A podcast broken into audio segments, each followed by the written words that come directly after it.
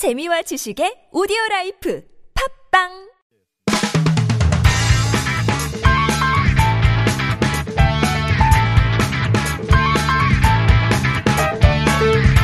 오늘 첫 번째 광장은 지난 20일 국회에서 열린 한상혁 방송통신위원장 후보자 인사청문회 이야기로 출발해 보겠습니다. 여야가 이날 청문회에서 공영방송의 공정성을 두고 낯익은 논란도 벌였지만요. 공영방송 지원 문제 같은 방송 전반에 걸친 굵직한 현안들을 두고도 이야기가 나왔습니다. 공영방송 전문가 정준희 한양대 겸임교수 나오셨습니다. 어서 오십시오. 예, 안녕하세요. 예. 방송통신위원장 후보자 청문회에서 이게 사실 보통 일반 시민들에게는 아주 큰 흥미로운 이벤트는 아니에요. 예. 근데 이제 그 방송업계 쪽에서는 대단히 중요한 이슈들이 많이 나왔는데 어떤 게 이야기가 됐나요? 방송통신위원장이 이제 원래는 지금 이제 재선되는 거죠. 그러니까 예. 음, 원래 중간에 이제 교체가 됐었고 사실은 어, 청문회를 이미 한 번 거친 거기 때문에 예. 그래서 아마 개인에 관련된 이야기는 별로 좀 그렇게 많이 안 나온 것 같고요.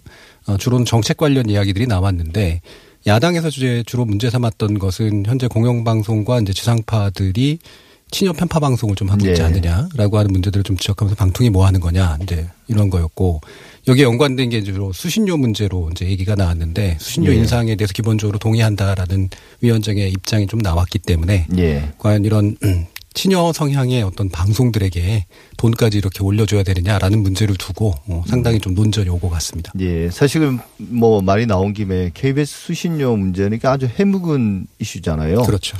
이게 지금 2,500원이죠. 예. 이게 40년째인가요? 음, 그렇죠. 80년 이후에 이제 컬러 방송이 도입되면서 그때 2,000, 예. 2,500원이 됐던 게 아직도 똑같이 묶여 있는 셈이죠. 예. 이게 그동안 계속 뭐 정권이 바뀔 때마다 수신료 인상 이야기가 나왔다가 쏙 들어가 버리고 그렇게 이제 시간이 계속 흐르는 이런 게 반복됐지 않습니까? 예. 이게 그럼 가장 큰 이유는 뭘까요? 이게 이제 수신료 인상 결정 구조 자체에 좀 문제가 있는데요. 예. 어, 우리나라 수신료는 자동적으로 인상되는 구조가 일단 아니고, 그러니까 물가 인상하고 예. 연동된다거나 이런 식의 제도가 외국에는 흔한데 예. 그렇지 않고 또 이게 이제 세금이 아니기 때문에 국회 결정 사항이 아닙니다.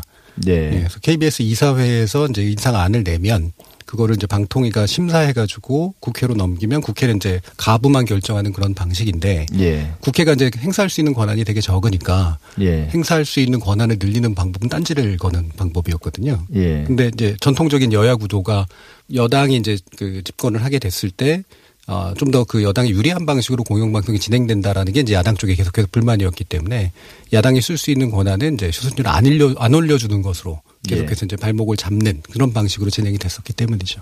예. 근데 만약에 이제 여당이 국회에서 다수당이 될 경우 그럴 경우는 의지만 있으면 수신료를 인상할 수 있는 거죠. 그렇죠. 예, 지금 다수당이라는 게 결국 이제 과반을 가지고 있느냐 그렇지 않느냐 이제 그렇죠. 문제가 될 예. 테고요. 어, 뭐 국회 같은 경우에 결국은 안에 구체적인 내용을 결정하는 건 아니기 때문에 워낙 뭐 어떻게 말이 법을 바꾸거나 이런 것도 아니라서 예. 방통위가 올린 안 자체를 이제 허, 그 승인할 것이냐 말 것이냐 문제니까 어, 뭐 엄밀히 말하면 이제 다수 과반을 점하면 실제로는 통과시킬 수 있는 문제긴 합니다. 예. 그러니까 KBS 이사회야 당연히 올리고 싶을 때고 예. 그 다음에 방통위에서도 KBS가 그렇게 안을 내면 음. 그 정도 이제 조율은 된 상태에서 올리겠죠. 예. 그럼 이제 국회에 제출되면 국회에서 다수당 음. 그 과반이 확보되면 그냥 통과가 되는 건데 예. 근데 이게 국민들 입장에서는 일종의 세금이기 때문에 음. 그죠? 강제적으로 징수되는 것이기 예. 때문에 그냥 여야가 대립하는 상황에서는 수신료 올리는 게 상당히 부담이지 않습니까? 예. 이, 이게 이제 수신료라고 하는 게 뭐 다른 나라들에서 좀 비슷한데 기본적으로 올리는 것을 좋아하는 대중들은 없거든요. 그렇죠. 예. 그러니까 불만들이 더 많이 집중될 수밖에 없는 거고. 이제 그런 상태에서 이제 국회가 어 실제로 이제 수신료가 오를 필요가 있느냐 그렇지 않느냐의 문제를 논의하기보다 이거를 이제 정파적 문제를 이제 바꿔버림으로써 예. 국민들의 불만을 좀 이용하는 이제 그런 예. 측면들이 분명히 있습니다. KBS 입장에서는 이제 수신료를 올리면 어 지금 이제 당면하고 있는 적자가 계속 누적되고 있지 않습니까? 예. 어, 그 문제를 어느 정도 숨통이 트일 텐데 우리나라 뭐 공영방송이 KBS만 있는 건 아니고 지상파 다른 민영 방송도 있고 또 MBC도 있는데 이 지금 다들 어렵지 않습니까? 예. 이 문제는 어떻게 해결을 하려고 하나요? 음, 사실 이 부분도 복잡하게 좀 얽힌 문제가 있는데요. 어, 우리나라 이제 방송법상으로는 한국방송공사에 관련된 규정이 있고 한국방송공사의 어, 주된 이제 그 재원을 수신료로 한다라고 이제 돼 있고요. 거기에 이제 일부 예외 조항이라고 얘기할 수 있는 거로 이제 EBS가 시행 영상으로 예. 어, 일부 한 3% 정도를 이제 나눠 가질 수 있는 건데 그래서 우리가 흔히 생각하는 거는 수신료가 그냥 어, 방송사 다 또는 공영방송사 다에게 이제 줘야 되는 거 아니냐 이렇게 이제 생각을 하시지만 실제로 법상으로는 이제 방송 한국방송공사 다시 말하면 KBS의 주된 재원으로 이제 돼 있는 이제 그런 상태입니다. 근데 대신 이제 헌법재판소에서 이제 그 판결을 내리면서 했던 게 이거는 세금은 아니되 대신 이제 공영방송 전반에 대한 어 공적 부담을 국민들이 나눠서 갖는 이제 그런 시스템이다라고 정의를 한 게 있어서 예. 그거에 근거해서 봤을 때 보면은 그냥 공영방송들에게 이제 어느 정도 수신료를 줄 거냐 말 거냐의 문제는 법으로 좀 법 개정을 통해서 해결해야 되는 그런 상태인데요. 이게 이제 주변에 영- 영향을 주긴 줘요. 예를 들면 어, 수신료가 이제 흘러 들어가면 좀 더 많이 인상돼서 흘러 들어가면 그게 제작이라든가 이런 데 쪽으로 또 흘러 나오기 때문에 예. 전반적으로 방송에게 있어서 약간의 이제 돈의 물꼬를 좀 틔워주는 그런 효과가 분명히 있고요. 만약에 이제 KBS 2나 이런 데서 바- 광고를 좀 줄이게 되면 수신료를 올린 대가로 네. 이제 광고를 줄이게 되면 그 광고를 다른 지상파 방송사가 일부 이제 좀 나눠 가질 수 있는 예. 측면이 있기 때문에 이제 약간 옆으로 이제 돈이 또 이전되는 효과 같은 것들이 있죠. 그래서 예. 수신료 인상 효과가 방송 재원의 일부에 있어서는 전반적으로 좀 크기를 키워주는 효과는 분명히 있습니다. 그러나 말씀처럼 지상파 방송이 이제 부닥치고 있는 가장 근본적인 문제는 예전처럼 이제 광고를 수주하기가 굉장히 어렵다라는 거고 기타의 이제 재원을 더 확보하기가 상당히 어렵다라는 거기 때문에 예. 수신료 일부 인상만 가지고는 이 선 효과를 이제 기대하기는 또 어려운 측면 이 부분도 이제 같이 풀어놔야 되는 것이죠. 예. 결국 방송 입장에서는 가장 큰 이제 재원이 광고인데 그 파이가 커지지도 않는 상황에서 네. 그 파이를 이제 나눠 먹는 음. 그 이제 종편이라든지 다른 유료 방송의 어떤 채널 사업자들 예. 대표적으로 예를 들면 TVN이나 그렇죠. 이런 이 성장한 채널들이 그걸 나눠 가지니까 근본적으로 한계가 있는 거잖아요. 예. 근데 이제 그나마 여기서 숨통을 터줄 수 있는 거는 KBS 같은 경우는 수신료 인상이고 예. 어, 지상파는 계속 중간 광고 이야기를 해왔는데 예. 방송통신위원장 한상영 위원장 같은 경우는 중간 광고에 대해서도 되게 긍정적으로 검토하겠다는 이야기를 그동안 계속 해왔거든요. 예. 이 부분은 어떻게 보십니까? 음, 실질적으로 이제 중간 광고라는 게, 어, 원래 원칙적으로는 이제 지상파는 금지되어 있지만 지금 약간의 편법을 써서 이제 일부 그렇죠. 진행하고 예, 있는 예. 측면들이 있죠. 근데 이거를 이제 공식화할 것이냐 말 것이냐의 사실 문제로 좀 돼 있고요. 어, 개인적으로 이제 지상파가 중간 광고는 없고 기타의 비지상파는 중간 광고가 있다라고 하는 것도 그렇게 좋은 규제의 방식은 분명히 그. 역차별이잖아요. 역차별이 되고 예. 과거에는 이제 지상파가 이제 독과 점적 지위를 가지고 있었기 때문에 어, 광고 수익이 굉장히 높은 상태라 중간 광고까지 하는 것은 이제 뭐 시청자의 어떤 권익도 침해하는 거 아니냐라는 논리가 좀 성립이 됐지만 지금은 중간 광고가 상당히 일상화돼 있고 예. 중간 광고에 대한 거부감이나 이런 것도 상당 부분 좀 줄어들어 있는 상태이기 때문에 중간 광고의 효과가 높은 거에 비해서 보면 어, 그동안 많이 역차별 당해 왔다라고 하는 건 맞죠. 그래서 그 중간 광고 문제를 해결해 줘야 되는데 문제는 이제 지금은 풀어줘도 중간 광고로 들어올 돈이 그렇게까지 많지 않다는 거. 근데 이게 이제 또 굉장히 그 큰 정책 고민거리죠. 효과가 크지 네, 않다는 거죠. 사실 그러니까 어떤 우리나라의 지상파 방송, 특히 이제 어, 지역의 민방들 지금 상당히 위기, 뭐 위기라고 말하기에도 더 심각한 상황이긴 한데 그게 대한 해법은 사실은 딱히 없는 거잖아요. 네. 어, 일단 뭐 많이 지적할 수 있는 건 이제 지상파의 컨텐츠 경쟁력이 좀 떨어진 거 아니냐. 결국은 거기서 이제 광고가 수주돼야 되는 건데. 예. 라는 문제는 뭐 명백히 있고 따라서 이제 지상파 컨텐츠의 경쟁력을 높이는 게 일단 필요한데 그러려면 제작비가 많아야 되고 근데 제작비는 광고에서 나와야 되는데 예. 그게 없으니까 악순환이 되는 예. 그런 구조죠. 근데 어디선가 이제 끊어내야 되는데 제가 볼 때는 이제 어 지금 이제 광고 제도를 재편하려면 그냥 중간 광고 잠깐 풀어주는 그런 정도의 문제가 아니라 광고 일반에 대해서 이제 규제 재편을 좀 할 필요가 있다. 예를 들면 신유형 광고라든가 예. 어, 아니면 이제 PPL 문제는 좀 약간 이제 지금은 이제 돼 있긴 합니다만 뭔가 이렇게 스폰서십이라든가 이런 식의 네. 문제를 좀 전반적으로 좀 점검을 해서 컨텐츠 경쟁력이 있는 쪽에 광고주가 광고를 좀 많이 할당할 수 있도록 만들어주는 구조 이게 이제 좀 필요한 상태이긴 사실 하죠. 뭐 우리가 뭐 일반 시민뿐만 아니라 웬만한 전문가가 아니면 잘 모르는 영역인데 광고도 어마어마하게 규제가 많은 거죠. 상당히 많습니다. 그죠. 예. 어떤 이 품목에 따라서 그렇죠. 뭐할 수 있는 거 없는 거 음. 또 지상파에는 할 수 없고 뭐 어, 케이블에서는 할 수 있고 이런 것들이 많은데 그런 것들을 좀 정리를 할 필요는 있다는 말씀이신 거죠? 그렇죠. 예. 예. 결국 우리가 다시 이제 수신료 이야기로 좀 돌아가면 어, 그걸 이제 어떤 식으로 뭐 KBS, EBS 이런 데서 이제 분배하는가의 문제와는 별개로 일단 인상이 돼야 되는데 예. 이 여야 합의가 없는 상황에서 여당이 일방적으로 인상할 수는 있으나 예. 국민 입장에서는 그게 일종의 세금이기 때문에 여야 합의가 없는 상황에서 일방적으로 밀어붙이기에는 상당히 큰 부담인데 음. 그러면 어떤 게 필요할까요? 이 수신료 인상에 반대하는 야당을 설득해서 합의하에 올려야 되는 건 맞는데 예. 가능한 어떤 타협안이 있을까요? 음, 저는 타협은 안 될 거라고 생각을 합니다. 예. 왜냐하면 이 부분은 불만이 굉장히 많이 내재돼 있는 상태이기 때문에 그래서 이걸 어떻게든 정치 세력은 이용하려고 하게 돼 있고 예. 그래서 타협을 해주는 방식으로 갈 리는 없고요. 그 타협을 해주려면 많은 걸 넘겨줘야 되는데 네. 정치적으로 넘겨줄 것이 사실 그다지 많지 않거든요. 예를 들면 그렇죠. 뭐 사장 예. 바꿔주겠다 이럴 수도 없는 노릇이고 그렇죠. 그다음에 뭐 편성에 개입해가지고 국회에서 그런 말을 함부로도 할 수 없는 거기 때문에 그래서 실질적으로 사실은 교환 가능한 어떤 재료가 있지는 않는 상태다. 그래서 네. 타협은 사실은 상당히 어려울 거다. 따라서 밀어붙이기도 사실 그렇게 쉽지는 않을 거다라고 생각을 해요. 다만 음. 사실은 그동안 수신료가 어 올라가지 않은. 올라가지 않은 가장 큰 이유잖아요. 예. 근데 별로 답이 없다는 말씀이신가요? 음, 그래서 사실은 얘기가 되는 게, 어, 지금 당장 이제 수신료를 올리는 것도 중요하긴 하지만, 왜냐면 적자 폭이 커지니까 수신료의 인상을 이제 테이블 위에 올린 상태에서 그러면 수신료, 적정 수신료를 어떻게 책정할 것인가. 라는 문제로 논의가 좀 옮겨갈 필요가 있고요. 예. 그래서 이제 방송통신위원장 후보자 같은 경우도 사실은 이제 인상에 원칙적으로 동의하나 중요한 건 지상파를 포함한 공영방송군이 어떻게 이제 재원을 가져가야 되는가. 그래서 합리적으로 우리 사회가 어떻게 공영방송에게 재원을 보장하거나 또는 이제 효율적으로 쓰도록 만들어줄 것인가에 대한 논의가 필요하다라는 얘기를 한 게 저는 그런 의미라고 생각을 해요. 예. 뭐 대표적으로는 이제 수신료 산정위원회라든가 이런 식의 어 새로운 어떤 독립적인 시스템을 만들어낼 수도 있는 거고 또는 수신료를 일부 올리되 그 올리는 것의 효과를 좀 더 많은 방송 사업이 이제 어 공유할 수 있도록 만들어주기 위한 아까 말씀하셨던 이제 광고라든가 이런 재원 구조 자체를 전체적으로 좀 어 정비해 주는 그런 논의의 일부로서 이제 시작을 할 수는 있을 거다라고 생각을 합니다. 예. 그런 과정을 통해서 결국은 뭔가 부담이 되긴 하지만 음. 국민들을 시청자들을 설득하고 예. 지지를 얻어내서 뭐 야당과 합의가 되지 않더라도 음. 수신료를 인상할 수 있는 그런 동력이 마련이 되는 거겠죠. 예.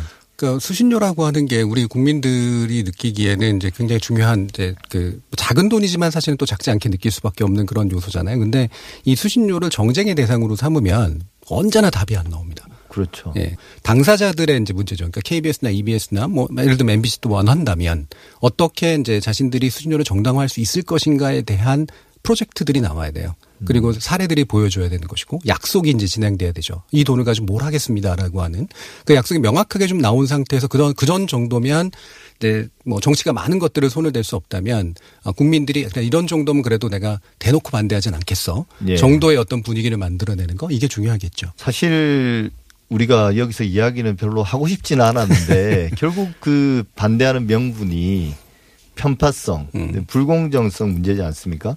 이제 KBS 그 다음에 이제 TBS를 포함해서 또 뭐 YTN 이런 이야기도 하고 워딩을 그대로 옮기자면 나쁜 바이러스를 퍼뜨리고 있다. 네.